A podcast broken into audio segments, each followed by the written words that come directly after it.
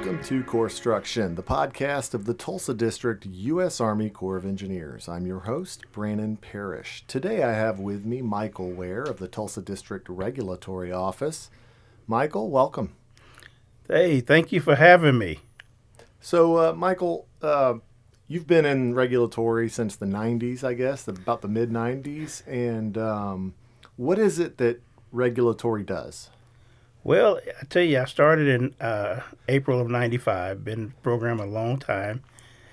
The regulatory office is responsible for two federal laws: Section 10 of the Rivers and Harbors Act of 1899, which deals with anything that could affect navigation, basically anything, any activity adjacent, under, over a navigable waterway requires authorization from the Corps. So, what's a navigable waterway? How do you how do you determine um, what that is? Well, a navigable waterway was uh, pretty much established uh, by Congress, and it is a waterway that was historically used or currently being used to transfer goods and services uh, down um, waterways. So, like uh, barge operations, like the MKARNS is a navigable waterway. That is correct. But um, and I guess even to some degree before the MKARNS came into existence, there was some navigation activity on, I know on the uh, Tex on on uh, the Red River, at yes. least at some point in history, um, yes. before before Lake Texoma was constructed, or Denison Dam was constructed. That's um, correct. And so a lot of people had uh, basically homemade barges made out of logs they basically put their goods and services on those logs. Transfer. Uh, uh, they took them from point A to point B, downriver to uh, move those goods and services. So that's how we, we come with the the navigable navigable waters term. And so uh, you you you guys regulate that, and and how how does regulatory regulate navigable waterways? Like, what are the some what are some of the things that you you guys do with with regard to that? Well, in um, in, in the Port of Catoosa, use it as an example, you know, we uh, any any type of uh, mooring um, facilities, or if it's a channel that needs to be deepened through excavation to to establish the uh, normal uh, elevation that's needed for barges to go up and down a river, utility lines that go under, basically uh, to ensure that you know if they go under that they are placed deep enough under the river that future dredging uh, will not impact those type of systems uh, in the future. Also, we regulate those activities that go over the uh, navigation water say, navigational waterway and uh, for the same purposes. And then anything that, that's adjacent to a navigable waterway, we want to make sure that it's put in in such a way that it does not impact navigation traffic upstream or downstream uh, of the waterway. So, uh, can you give me an example? What do you mean by like adjacent? When you say so, like next to the shore, or well, let's say like a, a, a new boat ramp a new boat ramp comes in, uh, we want to make sure that that boat ramp isn't putting in so much traffic that it, it impedes navigation because the primary concern for uh, the Corps in, in this particular case is going to make sure that we have our barges that'll be able to go up and downstream. And um, not to get in the weeds here, but it's really just to ensure that whatever those projects whatever they're proposing will have a minimal effect on navigation. You, uh, we often hear, um, in talking to regulatory, you often hear about fill. So, who is Phil, and why do people want to put him in the river? Well, Phil is our second authority. Uh, the placement of dredge to fill material is regulated uh, under Section 404 of the Clean Water Act. So, when place, people place dredge or fill material in the waters of the U.S., that they have to come to the Corps in order to get a permit. So you may say, "Wow, wow, why are why is the Corps doing dredge and fill?" Right? Well, right. because of navigation. So Congress looked out and said, "Who's out there already has a good relationship with the public? Who's working with it?" The Corps was doing such an excellent job with the navigation program. So Congress gave it to the Corps to allow us to uh, run this particular program, and that's why you have the Army Corps of Engineers in people's backyards, all the way up to grandma's house, when it comes to regulating stream channels and place and placement of fill in wetlands. Yeah, I guess over time the regulations came through, and, and, and that congressional authority was was um, was what was used to to protect those those those waterways for for navigation. Um, and and I guess even those tributaries they impact navigation ultimately, right? Right, right. And you know, you, when you say tributaries impacting navigation, you remind me of a childhood story. Uh, me and my cousins, we we would race uh, blades of grass, and we would race those in a town called Meridian, Oklahoma. Um, and we would race those blades of grass down the, the ditch into the um, creek channel, all the way down to Bear Creek who we couldn't see them anymore. And man, we just loved doing that, playing in in the uh, uh, in the water. We we loved to be outside, and as a kid, I, I would have never imagined that you know where I was playing in this in this uh, ditch in Meridian that it flowed down into Bear Creek, Bear Creek down into the Deep Fork, Deep Fork into the Canadian, Canadian down to the Arkansas River, Arkansas River down to the Mississippi and down to the Gulf.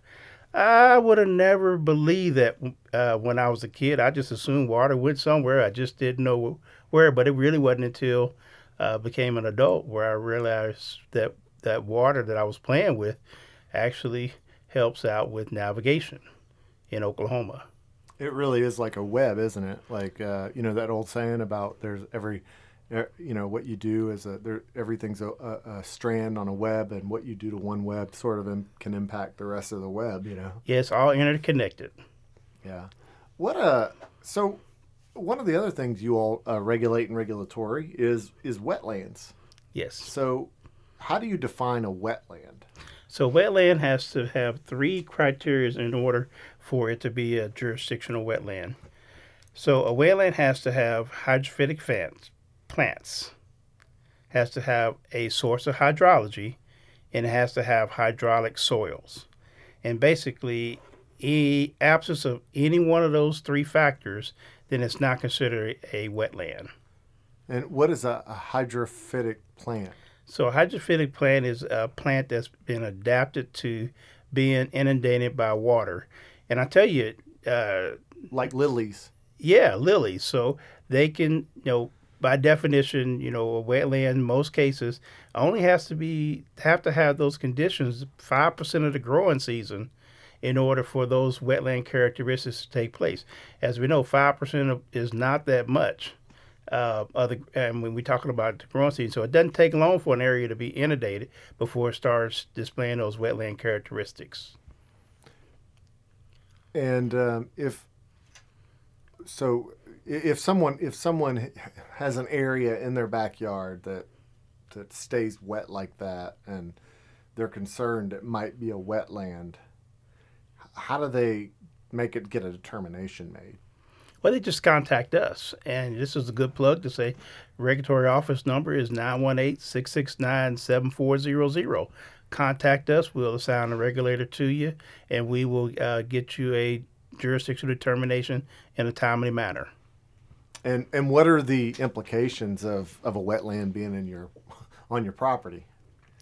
How do you have to how do you have to deal with that? that? Well, if if if it's indeed what we would consider a jurisdictional wetland, uh, before a person can place fill in that wetland, they really need to talk to us first, and to ensure that one is it is jurisdictional, and two dis, to determine if a uh, authorization is required. So, um, what are some of the experiences that you've had to deal with with waters of the United States? That's kind of the term that you use nowadays for for that's kind of what navigable waterways has sort of morphed into, right? It's waters of the United States. Yes, uh, it's it's just a a term that we use to just it's an easier term because when you think about navigable waterways, people think navigation, Well, there is no navigation in my backyard, so why is the Corps regulating navigation? But it, with the term waters of the United States, it's an easier term that people can look at and understand it. Yeah, that's a stream crossing. We might want to contact the Corps before we fill it in, relocate it. Um, you know, some, in some cases, put a pipe across it. Uh, it they may want to. It, it's just an easier term for a person to identify what the Corps has jurisdiction over. How do you differentiate between stormwater runoff, which is that still that's still a, a municipal thing, right? Stormwater Yes. runoff versus waters of the United States. Well, stormwater runoff is regulated under a different Clean Water Act, and, and for the state of Oklahoma, that's managed through the Oklahoma Department of Environmental Quality. And ODQ is responsible to ensure that uh, runoff off of properties uh, fall within their regulatory authorities. So we don't we don't regulate runoff, but we do regulate the placement of fill okay, or dredged the placement of dredged or fill material. Right. What um, so what are some of the experiences that you've had dealing with waters of the United States? Well, you know, we have a vast number of nationwide permit authorities, and basically the nationwide permit is just a a a a, a authorization that we generally use for minimal type activities.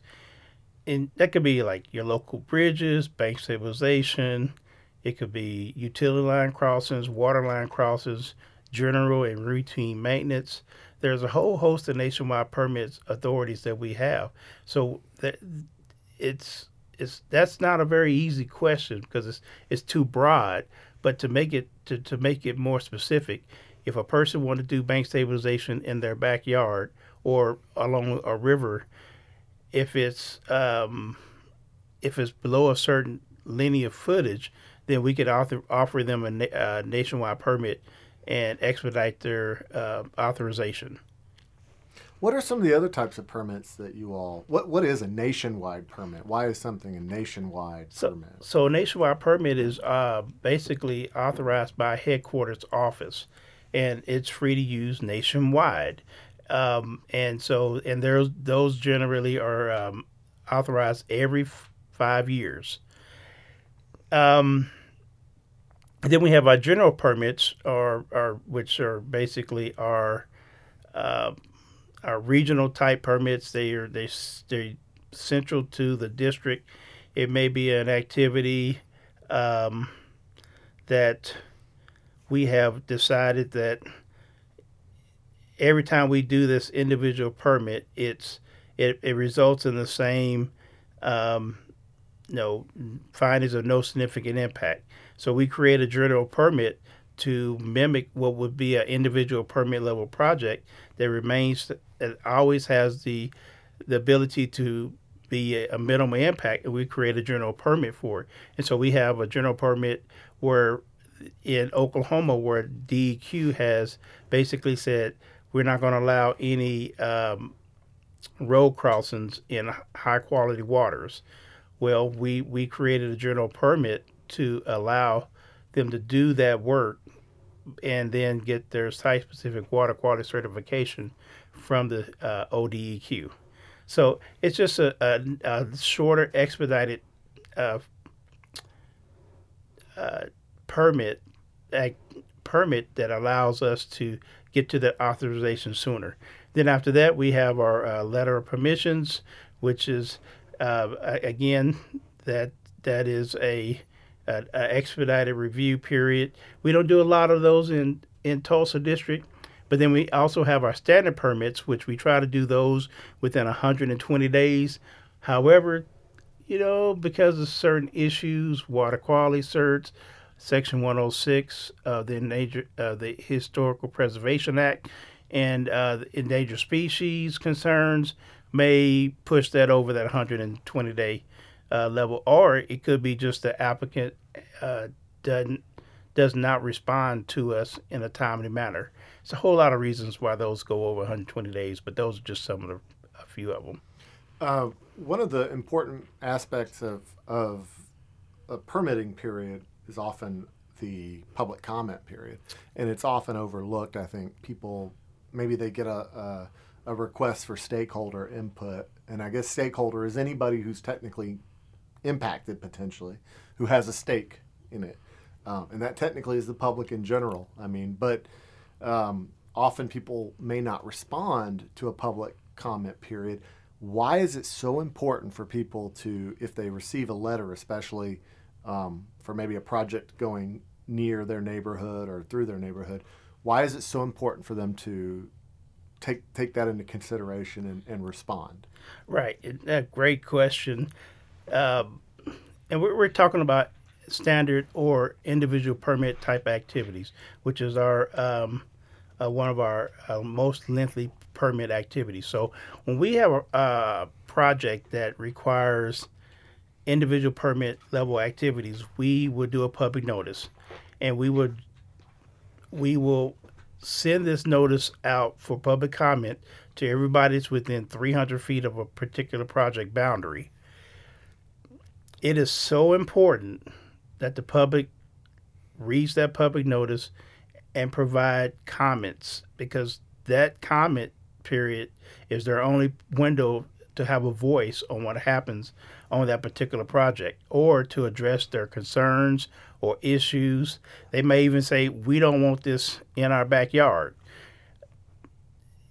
But it gives the applicant the opportunity to rebut their concerns and address their issues if needed. So, and so if they don't respond, then they don't they don't have a there's no other mechanism for us to uh, hear their concerns because they only get that that 30 day comment period, and that's that's good for the resource agencies, uh, the uh, SHPOs, um, and other uh, state agencies that may uh, want to comment on the project. The SHPO is that the state historic preservation office? That is correct. Okay, so they deal with you know uh, things that, that may be important to the history of a state or, or an area Right. And in, in Oklahoma, the SHPO was broken into two offices the Oklahoma uh, Archaeological Survey, which they deal with items or artifacts, you know, buried in the subsoils, uh, historic items, uh,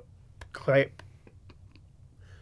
pottery, mm-hmm. you know, clay shards, uh, you know, arrowheads, things like that that may be subsurface.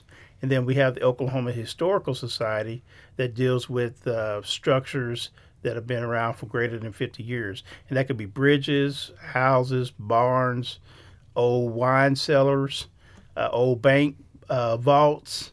Uh, that could be a whole a whole host of things uh, that uh, may make it on that on that national register.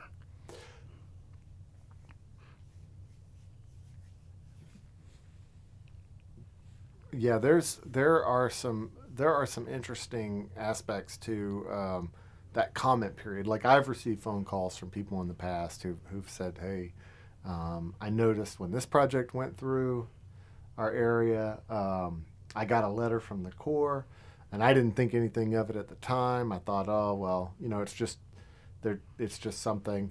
And then now I'm seeing water in my property, in my backyard or whatever, and I, I didn't I didn't notice that before after the fact, there's not really a whole lot I guess we could do, right? They would have to they would have to exhaust some other avenue to. Man, that's a great question. So uh, again, you, when it comes to the public comment period, that is their window to comment. If um, if they fail to comment, or if they choose not to, or they ignore the the public the public notice comment period, you know th- they have to take other at other actions now. I don't. I'm not going to go deep in the woods here. Right. But and give advice. But right. there are other actions if if a permittee's project has impacted their personal property. So they would have to look at those. The Corps would not be that that door right. for them to comment uh, for them to. Uh, the door, the Corps would not be the comment agency f- to address their concerns when, when, when we were talking uh, sort of back to the fill material issue, um, I guess if you're building a bridge across uh, a river, like say the Arkansas River, right? Every concrete um, column that supports that bridge, that that's fill, right? If Yes. it's in the riverbed, right? That is correct. Is there a distance from the river, like if it if it's maybe on the shore or five feet from? Is there like a distance where where it's no longer technically fill, or where it becomes fill? Does it have to be within the bank? How does that work? Well, that can work on smaller waterways like a creek channel. Hmm. They can span a bridge. They can put a span bridge across it, and basically all of that material is on top of the bank, mm-hmm. and they not need a permit from the Corps under Section 404. Section 10 is different, but in most cases, we're, uh, Section 10 is we're dealing with a really large waterway. Right. You're not you're not going to be spanning that with this, a single uh, bridge structure. But you guys regulate, but you also regulate what goes over the the, the waterways as well, right? under Section 10, Oh, okay. not not 404. We only regulates uh, the placement of fill under 404. So so let's go back to your example. So each one of those columns or piers it would be considered a fill, but we also going to consider any temporary impacts, say a uh, diversionary channel or a a um, temporary work road that may go halfway across the river, so they can build one set of the piers, and then they'll pull that out and push it to the other side, and um, build the other set of piers as they go across the river. Um, and so we're going to make sure that that material that they place in there for temporary fill, they have to excavate it out. We're not going to allow them to just wait for the next flood of Keystone and wash all that sediment down downstream. Downstream. They got to pull that material out. Right. Okay. And and how do you how do you impact or how do you regulate our own dredging that we have to do after say a flood has dropped a lot of uh, natural or silt in Right. the water, but yeah, we still have to enable navigation to occur. Right. So uh, on our Section 10 waterways, we, we still have to follow our procedures. Uh, there is there is nothing in regulations that says the Corps of Engineers itself is exempt from um, our program. So we will work hand in hand with our operations folks to ensure that any issues regarding navigation are addressed. Keep in mind that you know, depending on how the work is done, a Clean Water Act permit under Section 404 could be required, or a Section 10 permit under uh, Rivers and Harbors Act 1899 will be required. So it could be and or or both, um, depending on how the work is done. Gotcha. So it's always imperative that they come to us early in the process, and that way it will we can make sure that everything that we're doing can most likely meet their timelines because they're again, you know, you got to think about the Corps. You know, they're they're trying to do things on time within budget and trying to do things safely. So when we're not we're not here to try to be their stumbling block. We're trying to be their their uh, we're trying to work our process through their timeline. And, and for a, a permittee, why is it so important that they give you a product that's more specifications of what they're going to do than the sort of a marketing guide that you know looks pretty and you know is like a thousand pages of, of fluff? Right. You know, we we just need to get down to the nitty gritty. What do you want to place in that river waterway? So plans, elaborate plans where they are they work very good and they cost the applicants a lot of money. We generally don't need those, um, but we, we do need a good set of working grade plans that are legible, that will that shows the intent of what they want to do uh, before we can you know look at any authorizations. But you know we don't necessarily have it. So if if i'm ta- dealing with a farmer man it just makes me think about a farmer story from back in the day. You know there's a farmer that, that you know wanted to do a project. I can't really remember what he wanted to do but he, he's like mike i i got it in my head what i want to do and he said, Do you mind if I sketch it out on this napkin? I'm like, Absolutely, sketch it out on a napkin. Well, and that napkin was his plans of what he wanted to do. So as long as he built his project, the way he had vision in his plan and how we uh, authorize it, there was no issue. And so, well, as I recall, that project went on without any hitch because we had a decent set of plans. We he understood what he needed from us. We understood what we needed from him, and we were able to move forward with the project. Now, th- that's not going to work on a bridge crossing the Arkansas River. Right. You know, we're going to probably need a professional set of plans that are uh, that are st- stamped um, by a approved engineer. Now, let's just let's just make sure we I didn't not all plans need to be approved by a engineer. Okay? But some some plans will need to be approved by engineer. And is that based on whether it's a 404 or a Section 10 or a certain size or? Well, it's probably going to be safe. It's probably going to be the size. It's going to be a safety factor. You know, what's the potential of this structure or washing out? Could there be impact to someone downstream? Uh, we want to make sure that they're what they're putting in is going to be safe and it's going to be sound and it's going to stay in. Now, if it's like a bridge, right, um, and it's something that the Oklahoma Department of Transportation is involved in, they're going to have to meet their engineering guidelines for bridges that cross waterways, I'm sure, in general. And then I'm sure we have some probably guidelines that they'd have to meet construction wise or engineering wise.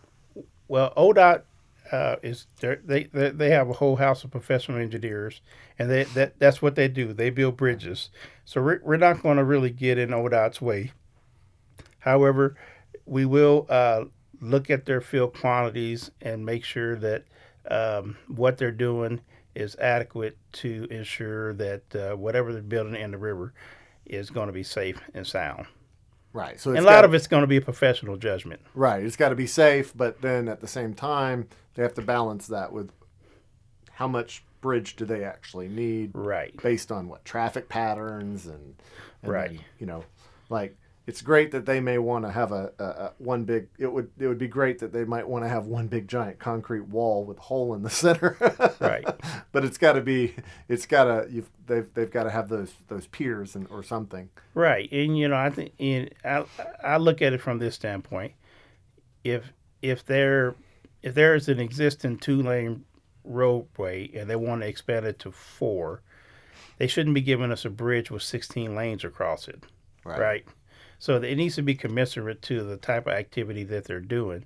Now we we do understand that sometimes they want to build a bridge a little larger to ensure future growth in the area.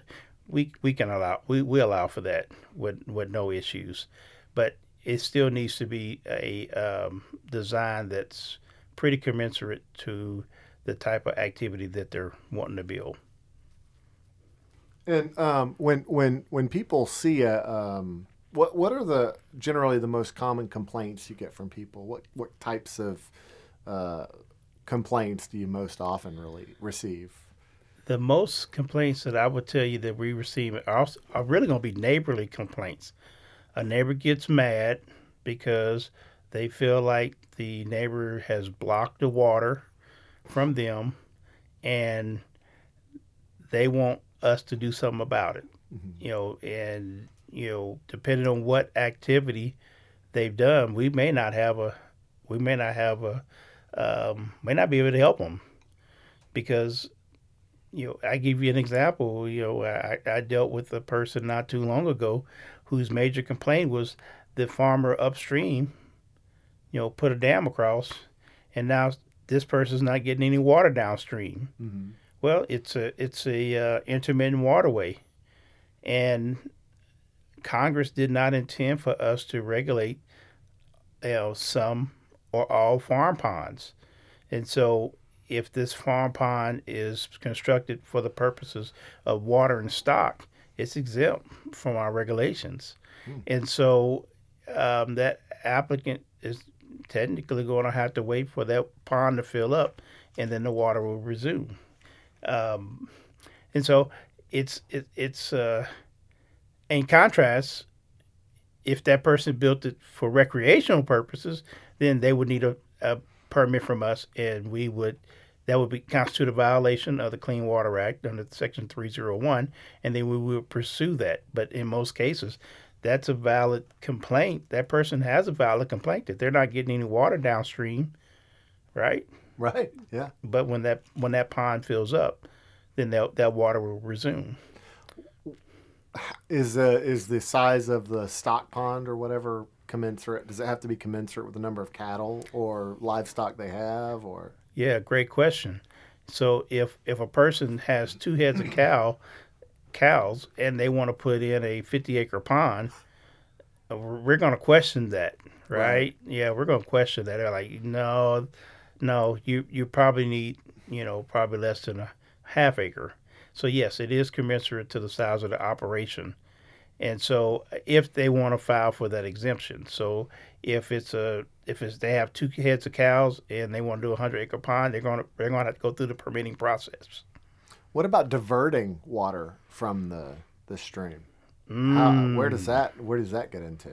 Well, in almost every case, it's going to be a violation.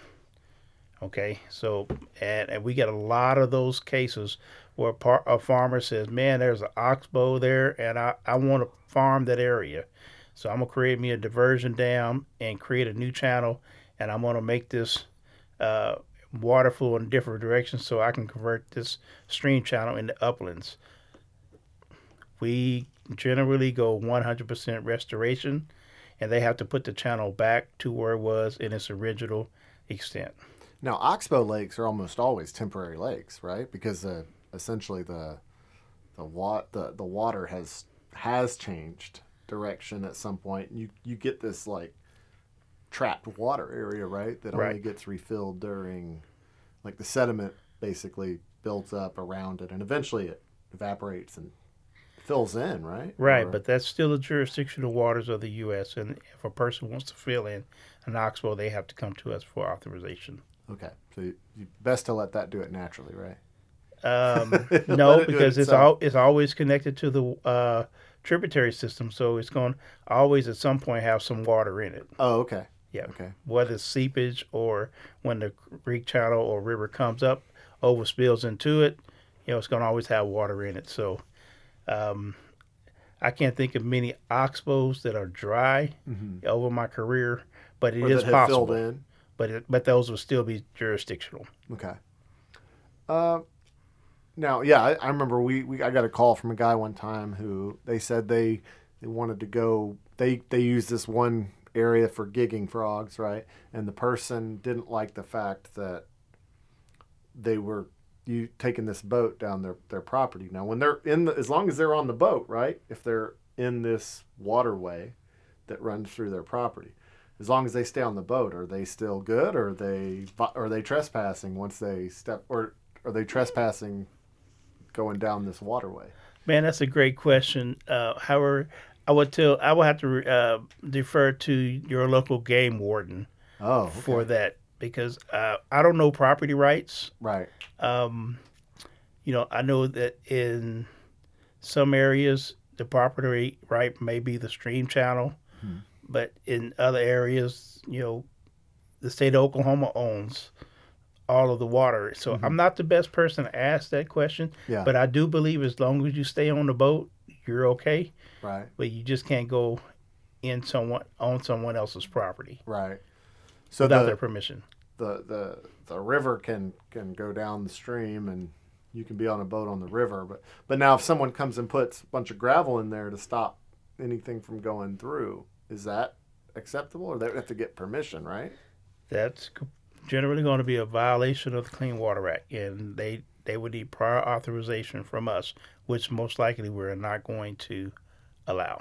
Do you deal with a lot of ste- stream bed stabilization or channel stabilization requests? Yes. And how can you explain that? What that means, stream bed or channel or bank stabilization? Okay, so that that's a great question. So bank stabilization is just basically nothing more than taking an eroding bank, placing you know riprap or gabion baskets or some type of in stream um, mechanism like a J hook or you know, something that, that will help move the water off of the bank to help stabilize it, to get the vegetation back. And so that's basically what bank stabilization is. It's just, a, but there's a whole host of things that you can do to provide bank stabilization, but it just depends on what proposal that they want to do, and it's it's really down to their affordability. Riprap riprap is really expensive, and unfortunately, as I make a segue, the Corps of Engineers regulatory program and the Corps of Engineers as a whole, we don't we don't uh, pay for projects on individual private lands. Now we may cost share with a city or local government or a state agency, but for private in- individuals, we don't help them in that on those particular projects. Right. The the uh, and riprap is really it has to meet certain requirements, right? It does. Right. Yes. Like, I mean, size because it, you you don't want riprap. Uh, you don't want the riprap so small that when the rain comes and the creek fills up, that it just washes it downstream like gravel. So it has to be uh, a sizable size rock that's going to stay in place in order for us to authorize it. And uh, for anybody who's wondering what a gabion basket is, those have been used since. I mean, even in, in war, gabion baskets is basically a basket with with rock, typically uh, steel or, or metal type of uh, material that, that you fill with, with rocks to basically right. create like a wall or, or that, that is a, correct. a blockade. A, a, a blockade. Yeah, and they generally use galvanized steel, something Yeah. that's kind of lined. Uh, that way we don't get rusting or something uh, that may degrade water quality off of those uh, type of baskets. So, yeah, man, these are great questions. Yeah, I remember the first time I ever noticed a gabion basket. I was down at Sardis. They've got a bunch of gabion baskets down there, and um, it was it was neat to me the way that, that those are built. And they're not difficult to build, but I don't know if, what requirements you have to meet in terms of gabion baskets or Well, whatever. you know, we're going to look at it the same way as riprap. Yeah. Um, you know, how much, how many cubic yards of fill you're going to put in this waterway, and um, you know, we're going to look at if there have alternatives. You know, we're we're going to look at what what they are doing in that waterway to ensure that you know whatever it is, it's it's going to be the most uh, minimal impact to that jurisdictional water. What if they dig a hole about a foot from the shore and, and, and put the gabion baskets in there? Yeah, we, mean, Does we're, that- we're going to still look at that. that still under- comes into yeah, it's we're going to still look at it. Because you're not putting fill in the water then, right? Well, you know, um, but you you could be expanding the water, Oh, you could be expanding Yeah. the shoreline. Right, Or that's the, correct. Or the okay. and so we we want to look at that. And then you've also got to worry about the potential for the dirt you've just dug up or whatever the material you've dug up going into the the riverbed. As well, Right, right? that is correct. So that's That is fill. correct. That's fill. it's a form of fill. Right. So basically, the answer is always check with the Corps before doing any any bank stabilization of an of a of a water of the United States. Yeah, I would say contact the Corps if you're going to plan on doing any work or any activity in any of uh, any of the waterways, uh, and including wet and including wetlands. And and I tell you, I always say jurisdictional wetlands. Every wetland is not jurisdictional. However, but you can still come to us, and we'll let you know if that wetland is jurisdictional. Right. Uh, and uh, that's one of those uh, prevention is better than than than the cure. Yeah, that is so true. That's so true. Yeah, they ask, uh, do the work and ask for permission uh, does not work in our particular case. yeah, you're saying begging forgiveness does not work, Right, right? that is Yeah. correct. That could be very expensive, right? Very expensive. Right. Well, uh, have we missed out on anything? Is there anything we need to touch on? You know, uh, again, we have a whole host of regulators in our office, and we're we're broken up into two units.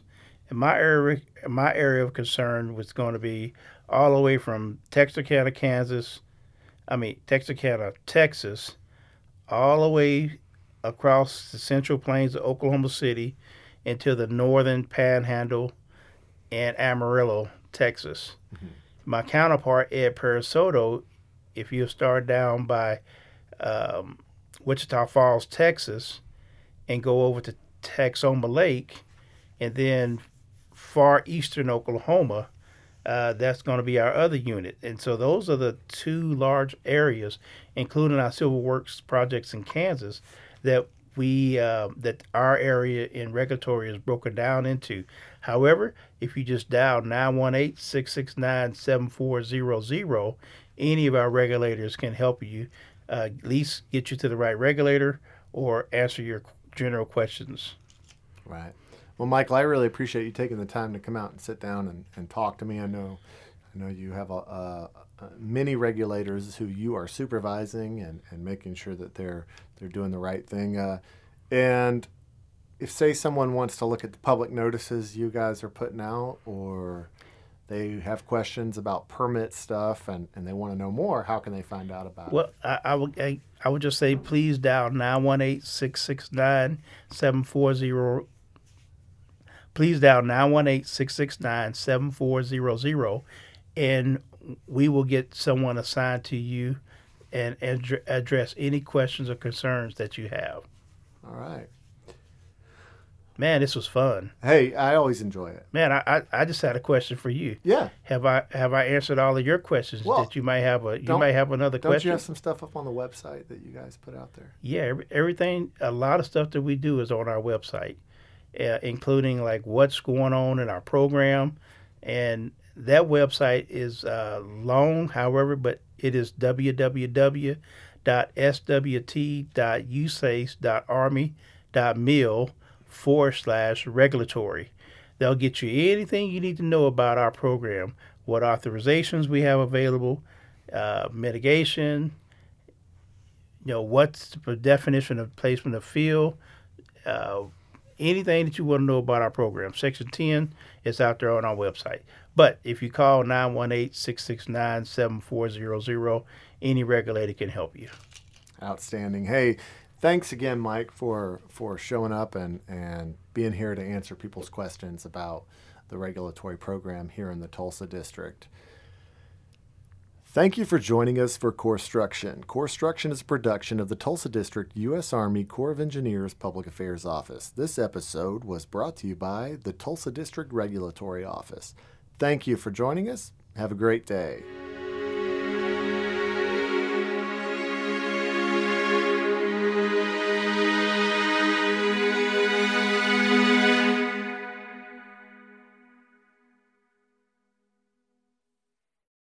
Uh, including like what's going on in our program.